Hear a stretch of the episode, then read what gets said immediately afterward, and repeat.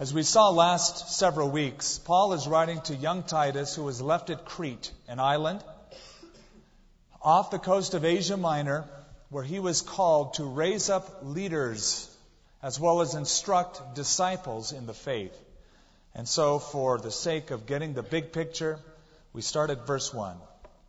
Paul, a bondservant of God, and an apostle of Jesus Christ according to the faith of God's elect and the acknowledgement of the truth which accords with godliness, in hope of eternal life, which God, who cannot lie, promised before time began, but has in due time manifested his word through preaching, which was committed to me according to the commandment of God our Savior. To Titus, a true son in our common faith, Grace, mercy, and peace from God the Father and the Lord Jesus Christ our Savior. For this reason I left you in Crete, that you should set in order things that are lacking and appoint elders in every city as I commanded you. If a man is blameless, the husband of one wife, having faithful children, not accused of dissipation or insubordination.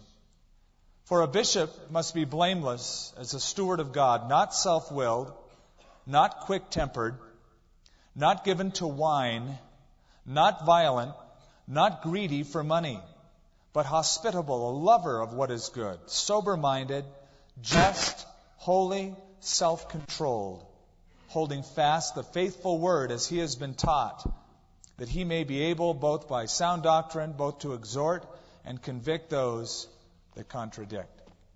I found that the term ministry is clouded with misunderstanding. If you ask the average person in this country his visual picture of the ministry, it would be a guy in a black robe or black clothes with a white collar. Or somebody that speaks in sanctuary tones. Or somebody that's on that goofy guy in MASH. What's his name? Father Mulcahy. That's sort of their vision of ministry. And it's very unfortunate. Now, last week, I sort of confessed to you that my life verse is out of 1 Corinthians, that God has chosen the foolish things of this world to confound the wise. And I really mean that. That I think I am simply a good example of God's grace. That God will choose anyone and work through anyone. And I mentioned that by nature I am irresponsible. And yet God has placed me in this position with His gifts and His calling for me to be obedient in this. And it's very ironic that God has done that. But that's, in one sense, the sense of humor that God has. And in another sense, the grace that God has to use anybody. But it's sort of like having Dennis the Menace as your pastor. I don't hide it. There's also another term I've heard full time ministry and part time ministry. And I think it's really a wrong distinction. People say, well, I'm part time in the ministry. What they mean is, I still have a secular job. I'm earning money, but on the side, my real passion is to serve the Lord, but I'm just doing it part time. Not true. Actually, all of us are called into some kind of ministry, and it's a lifetime it's all full time, 24 hours a day, seven days a week. From the day you accept Christ to the time you go to heaven, you are uniquely gifted by God to serve in some kind of full time ministry. Now, what we have in view here in these verses is pastoral ministry in particular. As we mentioned last week, what an elder is, what a deacon is. Well, we didn't really discuss that in depth, but we just sort of skirted it. But what a what an elder is, a pastor of a church. That's what Paul the Apostle has in view here. But we saw that the issue is really not education. The issue with God isn't can you speak Greek or Hebrew or theologianese. The issue isn't education. Uh, the issue really is an ordination. Well, who ordained you? Was it a Baptist or a Methodist or was it independent? And did you get your master's degree? The issue is qualification. And as you look at the list here, you see that they have a lot more to do with character than they have to do with education or what group laid their hands on you. It's the qualifications of the character of the Spirit. The church that I grew up in spiritually was pastored and still is by Chuck Smith, which I think is the finest pastor in the nation and Bible teacher as well. And Chuck has an interesting format with young men who say, I feel called to be in the ministry. He says he sort of feels it's his God given duty to discourage them. He says, listen, if I can discourage a young man from being in the ministry, he shouldn't be in the ministry because there's going to be a lot more real, hard things that will discourage him later on. That if just my words can dissuade him, he probably ought not to be there. And there are all sorts of trials and temptations and problems. And you can, if you think about it, it makes sense that someone who stands up to speak for God or to lead God's people will be attacked by the devil. He's a prime target. David was a shepherd boy and seemed to go for years without being hassled by the devil. But as soon as the prophet came and anointed him with oil there in Bethlehem, suddenly he became the target of Saul's wrath for 10 years and almost killed.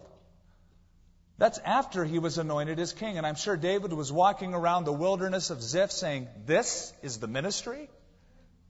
I'm almost killed here. I'm almost butchered there. I don't know, God, why don't you call somebody else next time? This doesn't seem that easy. Now, the next several verses and the next few weeks, we're going to be talking about leaders, elders in particular. You know, when I worked in a hospital, we used to say that doctors are the worst patients. You know, they love to give shots, but give a doctor a shot, it's a different story. They love to give exams, but give one of them an exam, and they're really the biggest babies I found. No offense to doctors, I've just noticed this to be true. Well, it's also true, I think, that pastors are the worst congregations.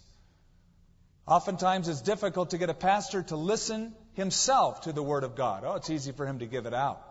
So these things are spoken to leaders. Yes, leaders need to be spoken to and exhorted as well. So let's look at what these qualifications are. Now, it's not mentioned in our text, but there's a parallel passage that if you don't have it in the margin of your Bible, you might either want to keep it in mind or write it in your Bible or in your notes. And that's 1 Timothy chapter 3, where he also gives to Timothy the qualifications for those who are spiritual leaders. And he opens up that statement in 1 Timothy 3 by saying, This is a faithful saying if a man desires the position of a bishop, he desires a good work. It was from this text that Charles Spurgeon said the first qualification for somebody to be in the ministry, the pastoral ministry, is an intense and all consuming desire. If a man desires the position, he desires a good work, an intense, all consuming desire. In other words, you'll be satisfied with nothing else. Nothing else satisfies. No other occupation in life can cut it like that kind of ministry. Spurgeon, in speaking to his students one time, this is in a book, by the way, called Lectures to My Students. And Charles Spurgeon said, If any student in this room could be content to be a newspaper editor, or a grocer, or a farmer, or a doctor, or a lawyer, or a senator, or a king, in the name of heaven and earth, let him go his way. For a man so filled with God would utterly weary of any pursuit but that for which his inmost soul pants. We must feel that woe is unto us if we preach not the gospel.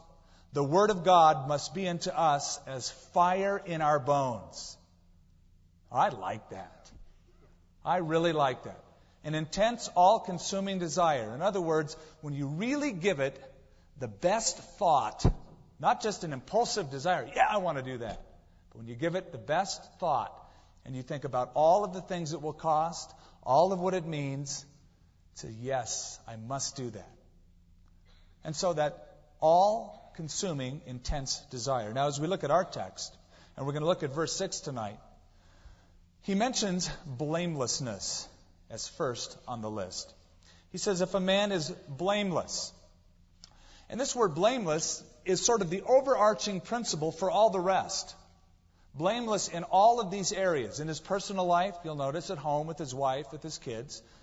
In his public life, as people are watching him in the church and in the world, but also doctrinally. what he teaches. He must be a student that is careful in that regard. So, if any man is blameless, in other words, he needs a godly reputation. Blameless does not mean sinless. It uh, doesn't mean that the pastor will glow in the dark, or if you take his picture, he has a halo on, sort of like the cards of the old saints, or that his wings are a little bit bigger than other people's. Blameless has to do with reputation. In fact, I find that oftentimes people place men of God or servants of God or singers of God up on these pedestals. That they aren't getting on themselves, but people are pushing them up there, and then they expect from them impossible things. They look to them as the picture of perfection. And that's far from the truth. In fact, this happened in Corinth, didn't it? People were sort of spiritual groupies. I'm of Paul, said one. I'm of Cephas. I'm of Apollos. They were polarizing into camps of which spiritual leader was the best. They were putting them up on pedestals. To be blameless means to live a life that though you may be accused, there's nothing you can grab a hold of. There's really nothing of substance there that you could lay your hand on. In fact, that's what the word literally means to lay a hold of. In 1 Timothy chapter 3, it says the same thing, blameless. The New International Version translates it above reproach. And I think that's a good translation here. Above reproach. I think a good translation also would be a reputation that cannot be called into account, unreprovable, and unaccused. In other words, there's no glaring defects in character as it relates to this list.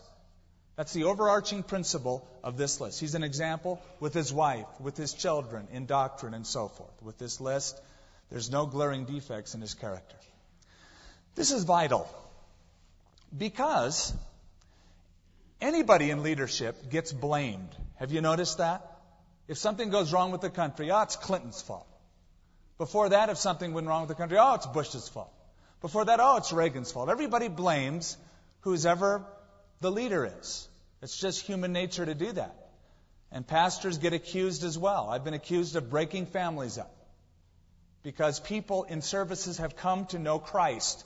They've made a decision, maybe just the wife or just the husband, leaving the other spouse an unbeliever, causing friction in the home. You've divided the family. You've broken the marriage. You've set my children at odds against me.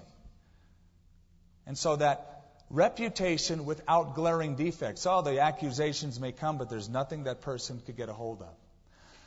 Listen again to Charles Spurgeon. He said, Two ministers now to those in the ministry, pastors or elders. He said about those who would decline in their spiritual walk. As a result of your own decline, every one of your hearers will suffer more or less. It is with us and our hearers as it is with watches and the public clock.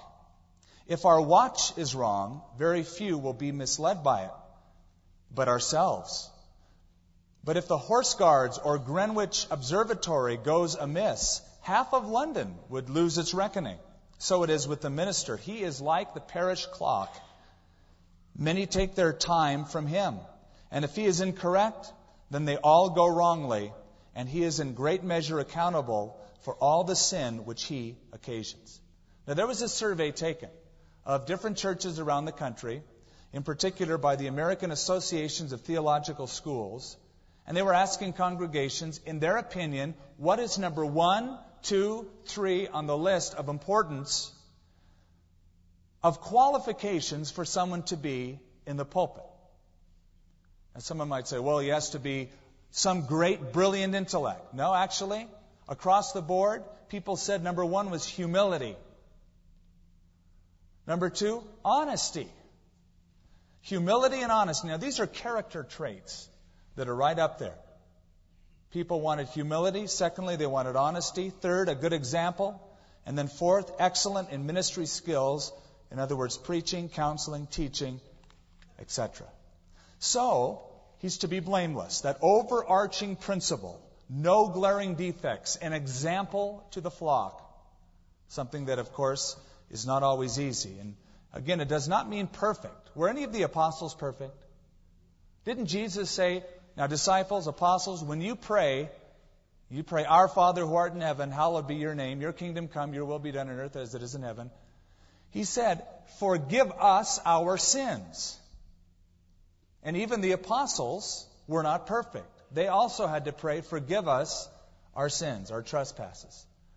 I like what John Stott, again, another man who speaks greatly to preachers, he said, However holy or Christ like a Christian may become, he is still in the condition of being changed. So, simply put, blameless is you set a pattern, you set a pace, and you have a lifestyle that's consistent with the message itself. And I got to tell you this people talk a lot about accountability. Well, you've got to have a lot of people around you to be accountable. I have watched people with a great number of people around them, and if they still want to fall into sin, they do it. Doesn't matter how many people around you you have, you're ultimately accountable to God. And I've personally found that God has a way to sort of kick you in the spiritual rear end when you're not in line. God's very faithful to do that. He has a number of tricks up his sleeves to get his servants in line and to keep people accountable. Do we need humans around us? Absolutely. But several years ago, as you remember, there was a very famous television preacher who was just released from prison, Jim Bakker. Jim Bakker had hundreds of people in financial accountability groups and in other spiritual accountability groups. But you know, if you want to fall bad enough, or if you want to cheat bad enough, you can do it. The man has to have this reputation of being blameless. In 1 Timothy chapter 4, verse 12, he said to Timothy, who was probably a little bit shaky because he was younger than people in his congregation, he said, Let no one despise your youth, but be an example to the believers in word, in conduct, in love, in spirit, in faith, and in purity. And then to the Hebrew Christians, the apostle wrote in Hebrews 13:7, "Remember those who rule over you, who have spoken the word of God to you, whose faith follow considering the outcome of their conduct." I think it's true that people will follow example more readily than they will follow advice. That's why Jesus said to the Pharisees, these spiritual leaders who were to set the pace for the rest of the nation, he said, You're whitewashed sepulchres. You look great on the outside, but inside you're full of death, corruption.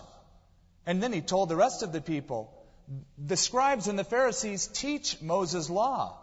Follow what they teach in regards to Moses' law, but don't do what they do because they're hypocrites. They're setting the wrong kind of pace. One Saturday night, a young couple in high school went out on a date. Uh, she was a beautiful gal. She was a cheerleader in her school, 17 years of age. A young man took her out. They went out, s- spent most of the evening till very, very late out together. He was driving. But that night they got in an accident. And that young man and that young girl were killed in that accident. The parents were summoned to the hospital, to the emergency room. Now, the girl's mother that night couldn't sleep. Because as the young couple were walking out the door, she noticed what looked like a bottle of booze in that young man's pocket. She was worried. She didn't know what was going on. At the scene of the accident, they found an open container, and they found that this young couple was intoxicated while driving, partying, and being intoxicated, they got in a tragic accident.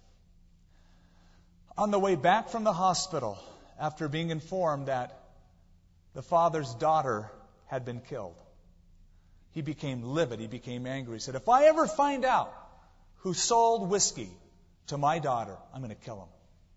He got home. Being upset, he went to his secret stash of liquor so he could steady himself with a drink. After all, this was a very heavy blow. Instead of finding whiskey, he found a note Dear Dad, I hope you don't mind we took your stash tonight. It was his stash, it was his whiskey, it was his habit that aided in the death of those kids. So advice is one thing, but example is another thing. And so again, people will follow your example more readily than they will follow your advice. So, Titus, I want you to ordain elders in every city in Crete, if any man is blameless, with no glaring defects in regard to all of these things that he mentions.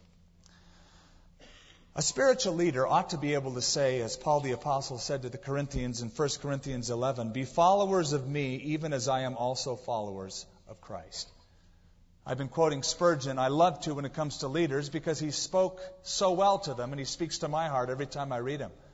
Again, in his book, Lectures to My Students, Charles Spurgeon said, You must be fitted to lead, prepared to endure, and able to persevere. In grace, you should be head and shoulders above the rest of the people, able to be their father and their counselor.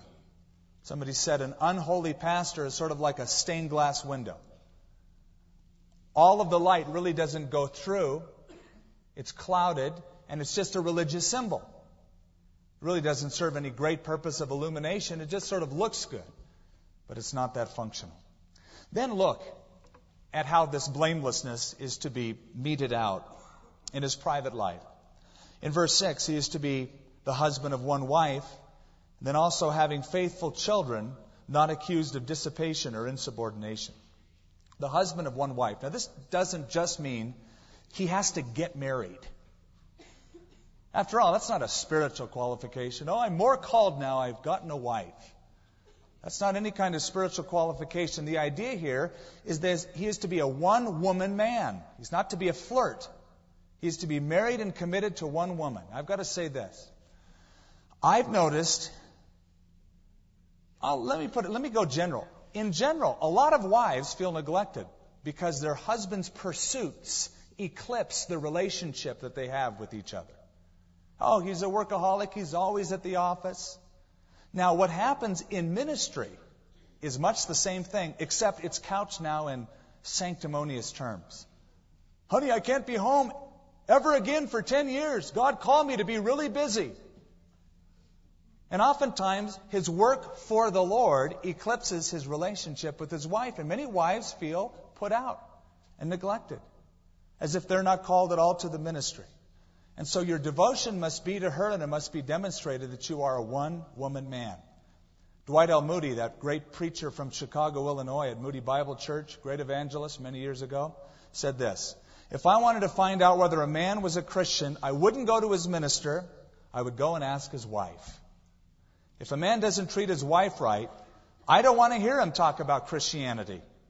What is the use of his talking about salvation for the next life if he has no salvation for this life? We want a Christianity that goes into our homes and our everyday lives. So Paul is telling Titus this has to begin with the pastor. He has to be a man by example that is blameless with his wife, known as a one woman man. And if this is true of any man that he has to be devoted to his wife, it's certainly true of the pastor. Kenneth Wuest has a very literal Greek translation of the New Testament, and he actually translates this one woman man, or he puts it, a man who is known as a man of one woman. In other words, it's the kind of a guy that has an isolated and centralized love for his wife. In other words, when you see him, you can't help but think about her, who he's attached to. They shall become one flesh. When you think of that man, you naturally think of his wife, because the two have become one. Um, we uh, will say of certain animals, uh, like Airedales, that they're a one man dog. They're devoted to one master. And there's several breeds of dog that are just fiercelessly loyal to their master. You know, this dog only has one master. I mean, he loves all my family, but he's really loyal to me. Because it's in his nature with that breed of animal to be so devoted. Well, the pastor is to be of the breed that he is so devoted to his wife that there's no question. He's blameless in regard to his devotion to his wife. Now, in Ephesians chapter 5, there is that general principle for all men. Husbands, love your wives. How? as Christ loved the church.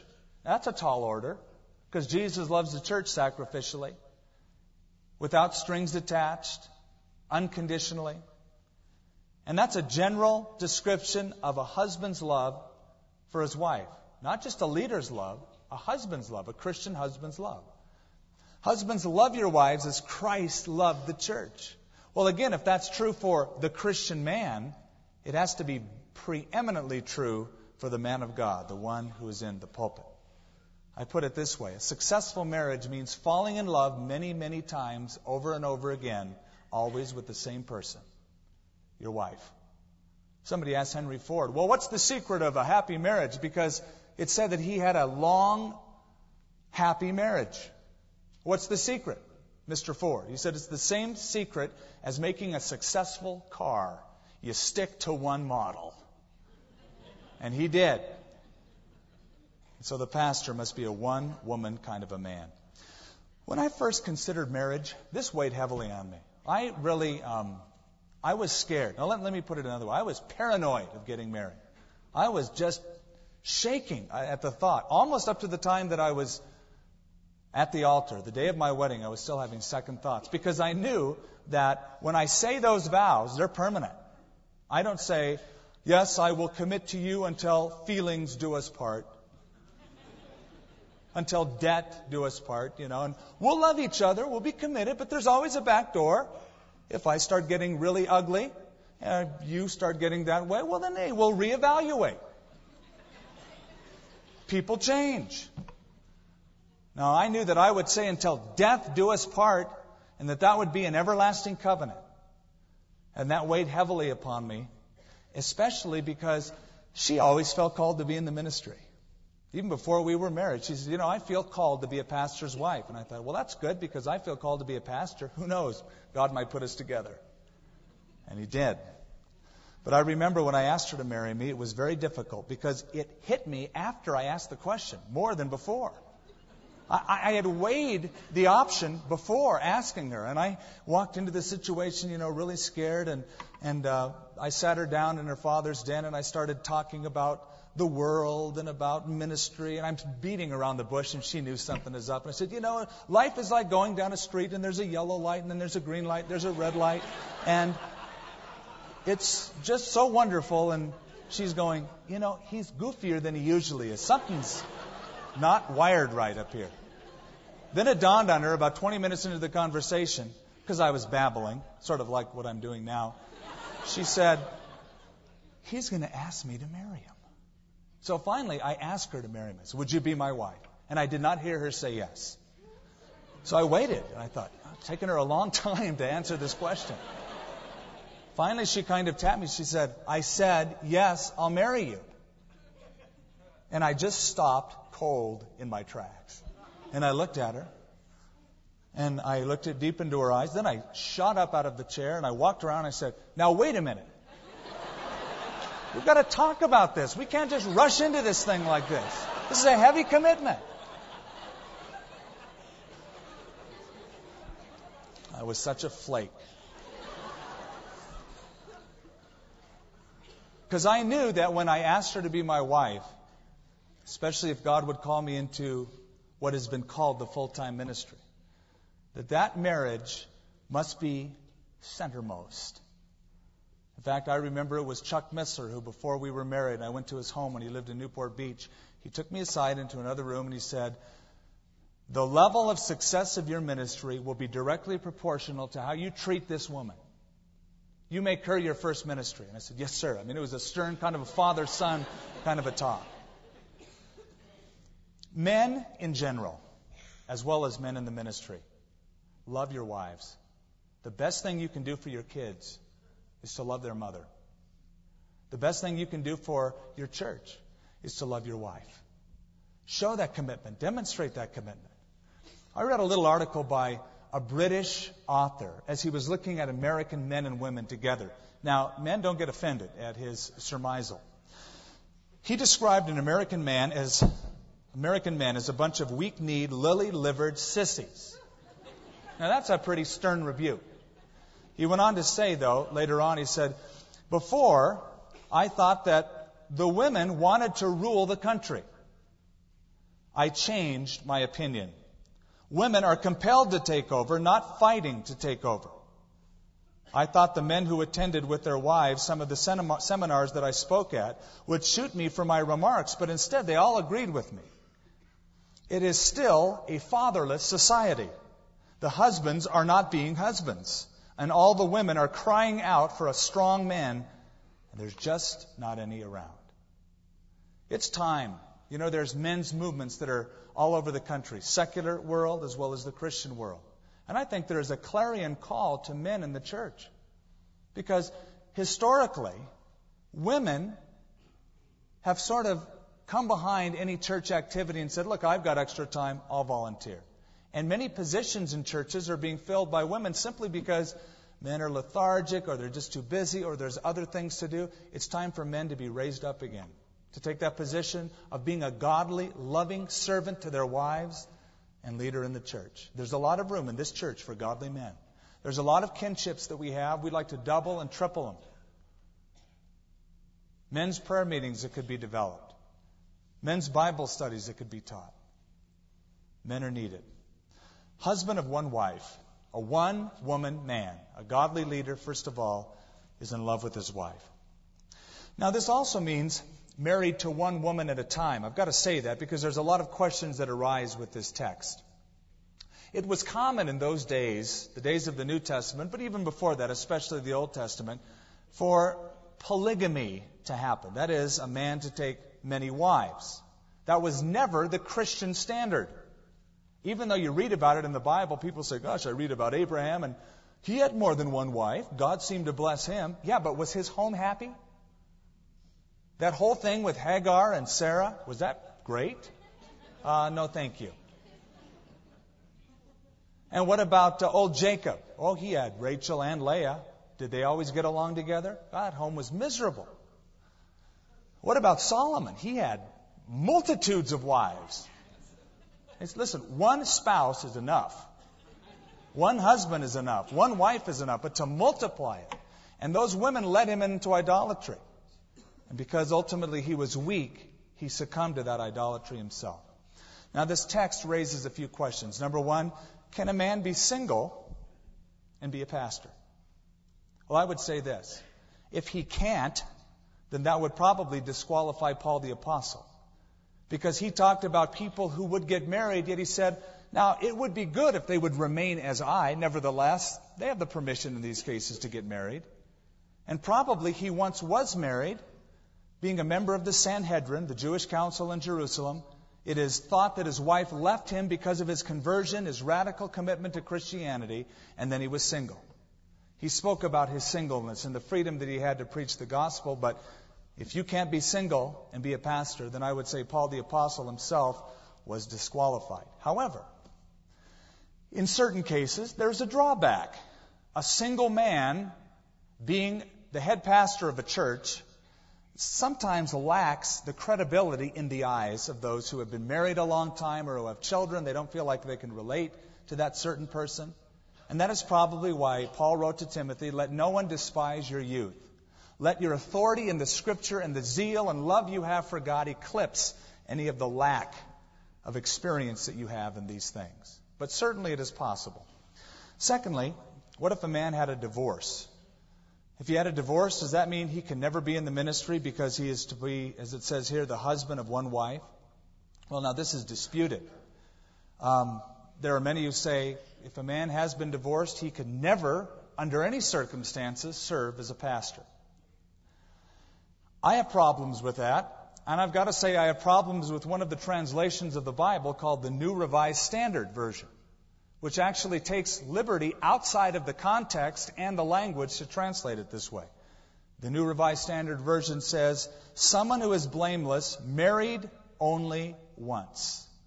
And I think clearly that's wrong. And I say that because A.T. Robertson, the greatest Greek scholar of our century, said clearly by the language and the context, it means one woman at a time.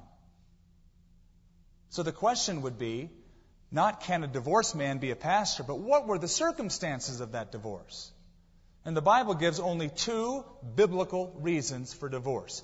Number one, if there was sexual immorality on the part of that other spouse, maybe in this case, uh, his wife. And number two, desertion by an unbeliever. Let me read two passages. One is Matthew chapter 19, where Jesus says, except for the cause of fornication or porneia, sexual immorality. That's the only cause for a biblical divorce. That is, if he has been faithful, if his wife commits adultery, if it's unrepentant adultery, he has, she has severed the bond, that doesn't then restrict him the rest of his life. If indeed he's been faithful to her in all these areas. And then secondly, desertion by an unbeliever. 1 Corinthians chapter 7, Paul said, If the unbeliever leaves, let him do so. A believing man or woman is not bound in such circumstances, for God has called us to peace. Then I would also say, if a divorced person can't be in the ministry, then probably Paul the Apostle himself would be disqualified if scholars are correct in assuming being of the Pharisaic tradition, being in the Sanhedrin, being married, which they were required to do, and he was zealously following the Jewish way. And then he speaks of himself as single in 1 Corinthians 7. He must have been married and then probably divorced. Now, that's an assumption based upon history, but it could be that if that were the case, that Paul himself would be disqualified. Now, concerning adultery, before we move on, it is true that some people have a bent toward immorality, either by choice or by habit, or by both. There's a bent. And some women have a bent toward adultery, just like some men have a bent toward adultery. But when we talk about adultery being a cause for a biblical divorce, that does not mean that the husband has the right to push his wife in that direction. Not showing devotion, not showing love. Now, I'm not giving excuses for this. But a woman needs to feel the security of a relationship. That her husband is devoted to her. That no matter what happens, he will be fiercely loyal and devoted to that relationship. She's secure in that relationship. She's not driven or wanting any other person because the love that he is consumed with for that woman. And so for a person to say, well, hey, she did this, and so, hey, I can do whatever I want. Well, let me ask you a question, bucko. Did you push her toward that? Were you faithful? Were you loyal? Because if you weren't loyal in that relationship, chances are you wouldn't be in another relationship. A third question that would be raised here is what if a pastor's wife dies? And I think it's obvious that if a pastor's wife dies, that the covenant has been dissolved, as it was dissolved for any other Christian in the New Testament who died, who was married. Paul said in 1 Corinthians chapter 7, verses 2 and 3, For the woman who has a husband is bound by the law to her husband as long as he lives. But if the husband dies, she is released from the law of her husband. So then, if, while her husband lives, she marries another man, she will be called an adulteress. But if her husband dies, she is free from that law, so that she is not an adulteress, though she has married another man. A man who is above reproach, no glaring defects, Accusations might be made, but none can be sustained, nothing that the world or the devil could get a hold of. In regards to, first of all, the relationship he has with his wife, a one woman man. Now, being a one woman man goes hand in hand with the very next directive about the children of that man and woman being godly and not insubordinate. It goes hand in hand because children will look at the relationship that the parents have. And if it's shaky, they will be insecure. You know, it's funny. Um, my son goes to, at this point, a secular school. And uh, if we ever have a school here, hopefully that will change. But right now he goes to a secular school. He has a lot of his friends. Their parents are divorced, and he asks a lot of questions about it. And he feels very secure in the love that Lenya and I have for each other. But it's really interesting because he's asked his friends about, well, how did this divorce happen and what is it like? When my wife and I are discussing something and uh, we're not agreeing, we don't yell at each other. But if we say, well, you know, I, I disagree with that, and well, what about that? And if it goes back and forth a few times, he'll step in and he'll go, you know, I'm sad right now. I said, well, Nathan, why? He goes, well, I, I'm afraid you guys are going to get a divorce. The best thing you can do for your kids is to love their mother, husbands, and women to love that child's father.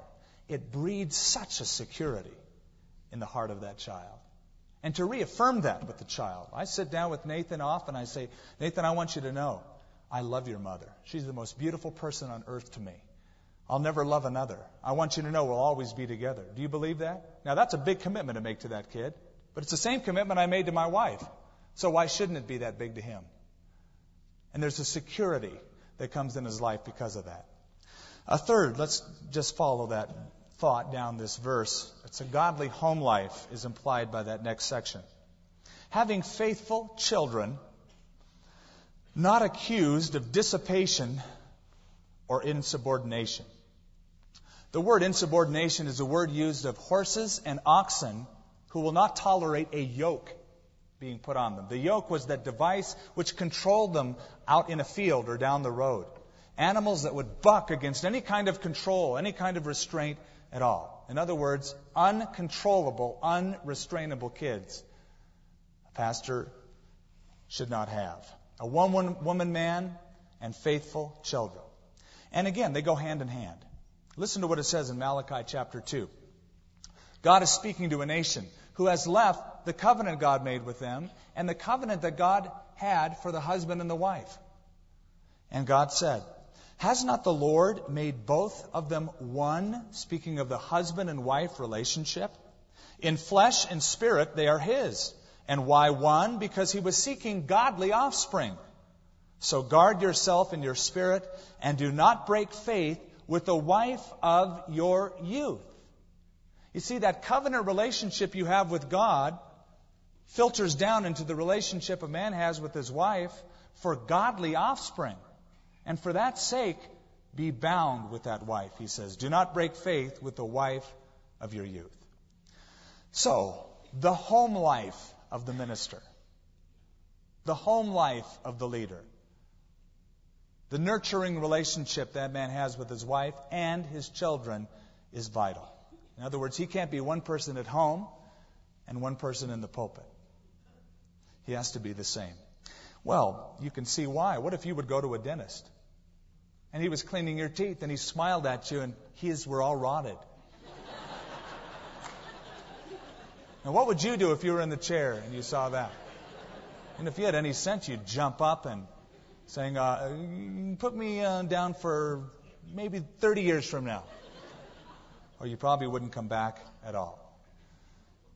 William Barclay, who wrote many commentaries and himself trained minister, so to speak, wrote some thoughts about this section in Titus. He said, In this repeated list of qualifications of the elder, one thing is especially stressed. He must be a man who has taught his own family the faith.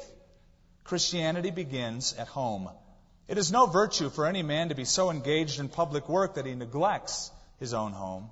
All the church service in the world will not atone for neglect of a man's own family. Now, I think that you can see this in many people in the Scripture. If you're to mention Abraham to any child of God, he would say, Oh, yes, Abraham, the man of faith, the guy who led the nation of Israel. God selected him to be the leader of the nation. Well, that's half true. That's only part of the answer. God says exactly why he chose Abraham, and it wasn't just to lead the nation. Listen to what he said in Genesis 18.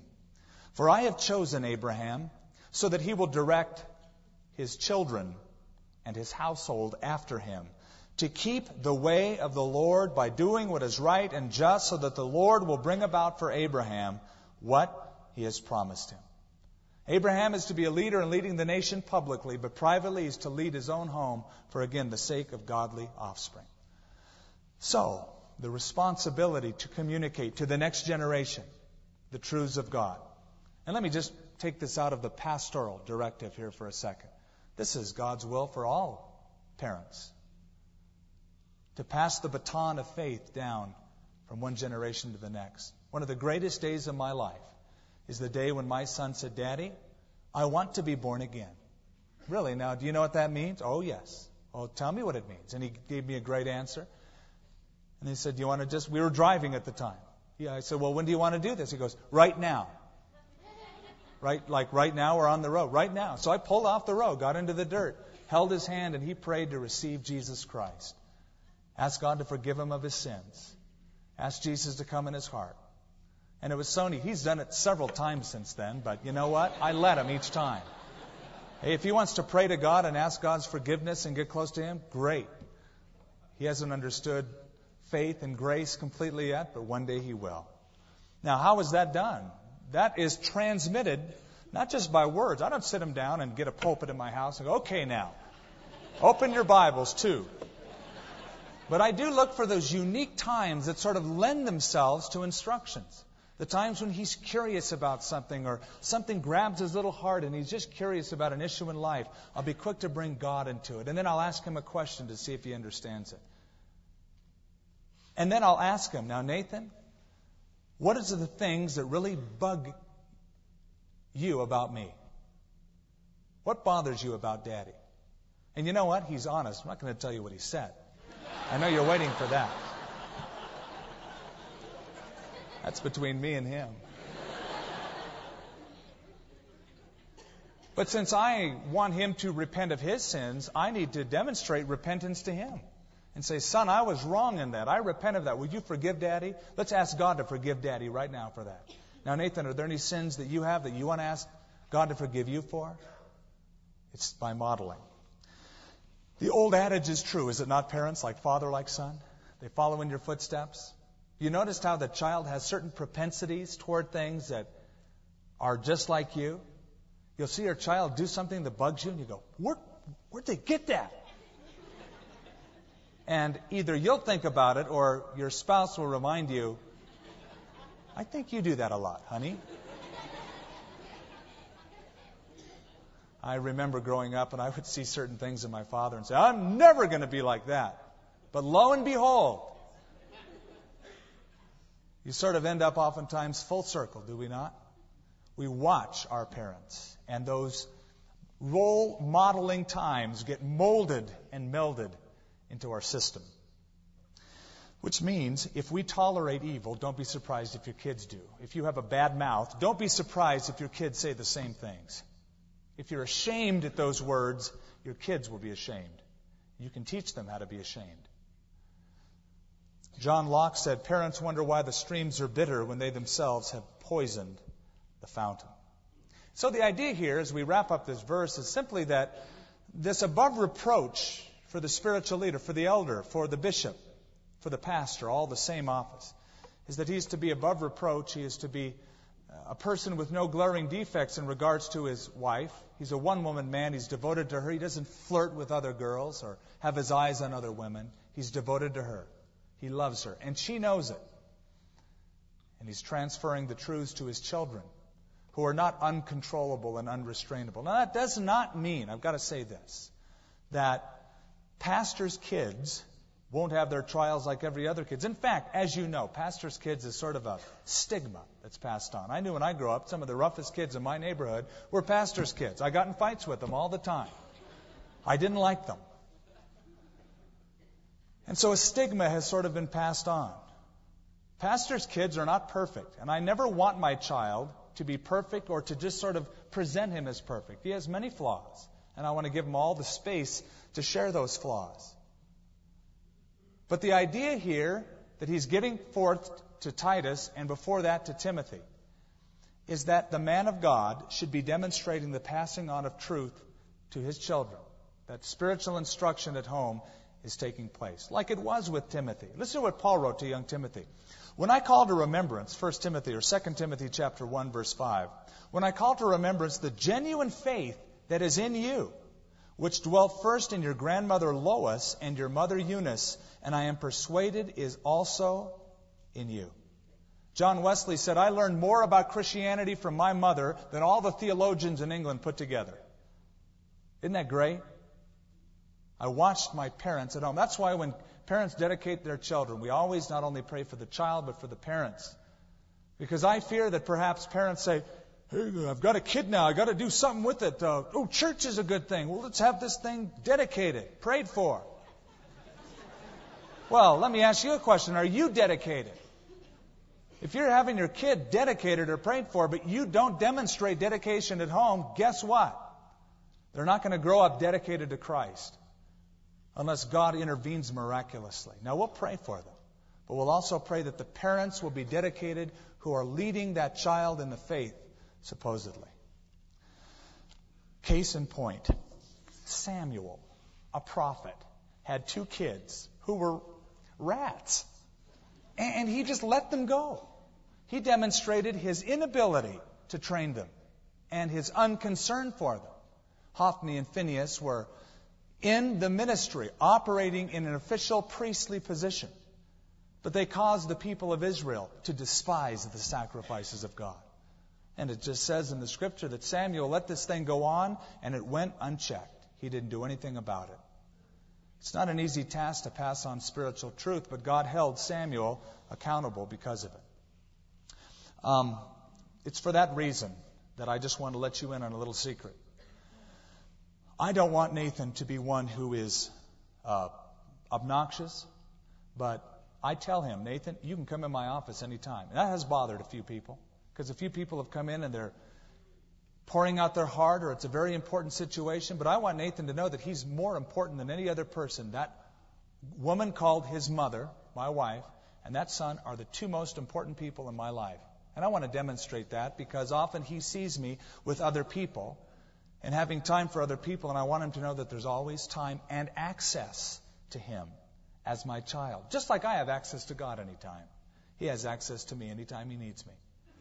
I want him to feel that. Now he's learning the restraint and the parameters of that, but it's something I want him to know by experience. So I say to pastors, and I say to all parents as well, what Billy Sunday said to parents. He said, The best way to beat the devil is to hit him over the head with a cradle. You know what that means? You want to fight the devil? Train your kids from birth. We talk about the devil. Fight the devil then by training your kids. Beat him over the head with the cradle. Godly children, godly offspring. Let's pray right now for leaders, especially the pastors of this fellowship, the pastors of this town, and of this nation. Let's pray. Father, we thank you tonight for those leaders who have influenced us in the past. We no doubt can think of several godly men who have been pastors. Men like David after your own heart. Men who have modeled truth, imperfect, not glowing, yet men who loved you and shared their humility, their honesty, their character.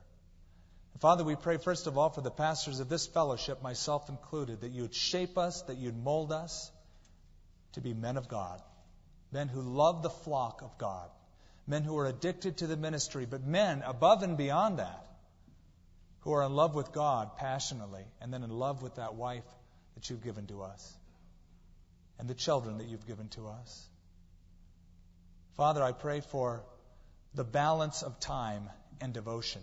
And I pray that our family would experience that and feel loved. Father, we pray for pastors in this town. We pray that you'd raise more of them up, Lord. Men who give their hearts, their souls to minister to people. We pray, Lord, that you'd raise up the standard of holiness and godliness, that you'd strengthen them, you'd encourage them, that other churches in our community, those who teach Jesus Christ as the only Lord and Savior and preach the gospel, that you would bless those churches, cause them to grow, and cause the pastors to grow as well. Lord, we pray beyond our own city for the same thing for our nation. We pray, Lord, that you'd raise up every single person in this room to some kind of ministry in this generation, in our own church, among children, among women, among men. And that, Lord, you'd also raise up pastors from this flock, as you've already done, that you'd multiply those who have the characteristics, the qualifications in the ministry. Lord, I pray that they would have an intense, consuming desire to do nothing else Lord, I also want to thank you for the flock here that we call Calvary Chapel of Albuquerque. It is not a place, it is a group of people who love you. What a delight it is to minister among them. What a delight it is to be around people who love the Bible, who take notes, who memorize Scripture, who apply things to their lives, who get involved and committed with so many other people and so many other needs. And strengthen the church, Father. We thank you for the time that we've spent together. We pray, Lord, that you would develop strong, intimate, interpersonal relationships between those in this flock, that everyone coming in would feel a sense of love and belonging. Lord, in your word you said that you set those isolated ones, the lonely ones, and you put them into families. Put them into families, kinships, new believers groups, other fellowship groups, Lord, where they can be nurtured and loved. Raise up, Father, leaders to be kinship leaders, deacons. We just thank you, Father, for the privilege of serving you and serving your people. In Jesus' name.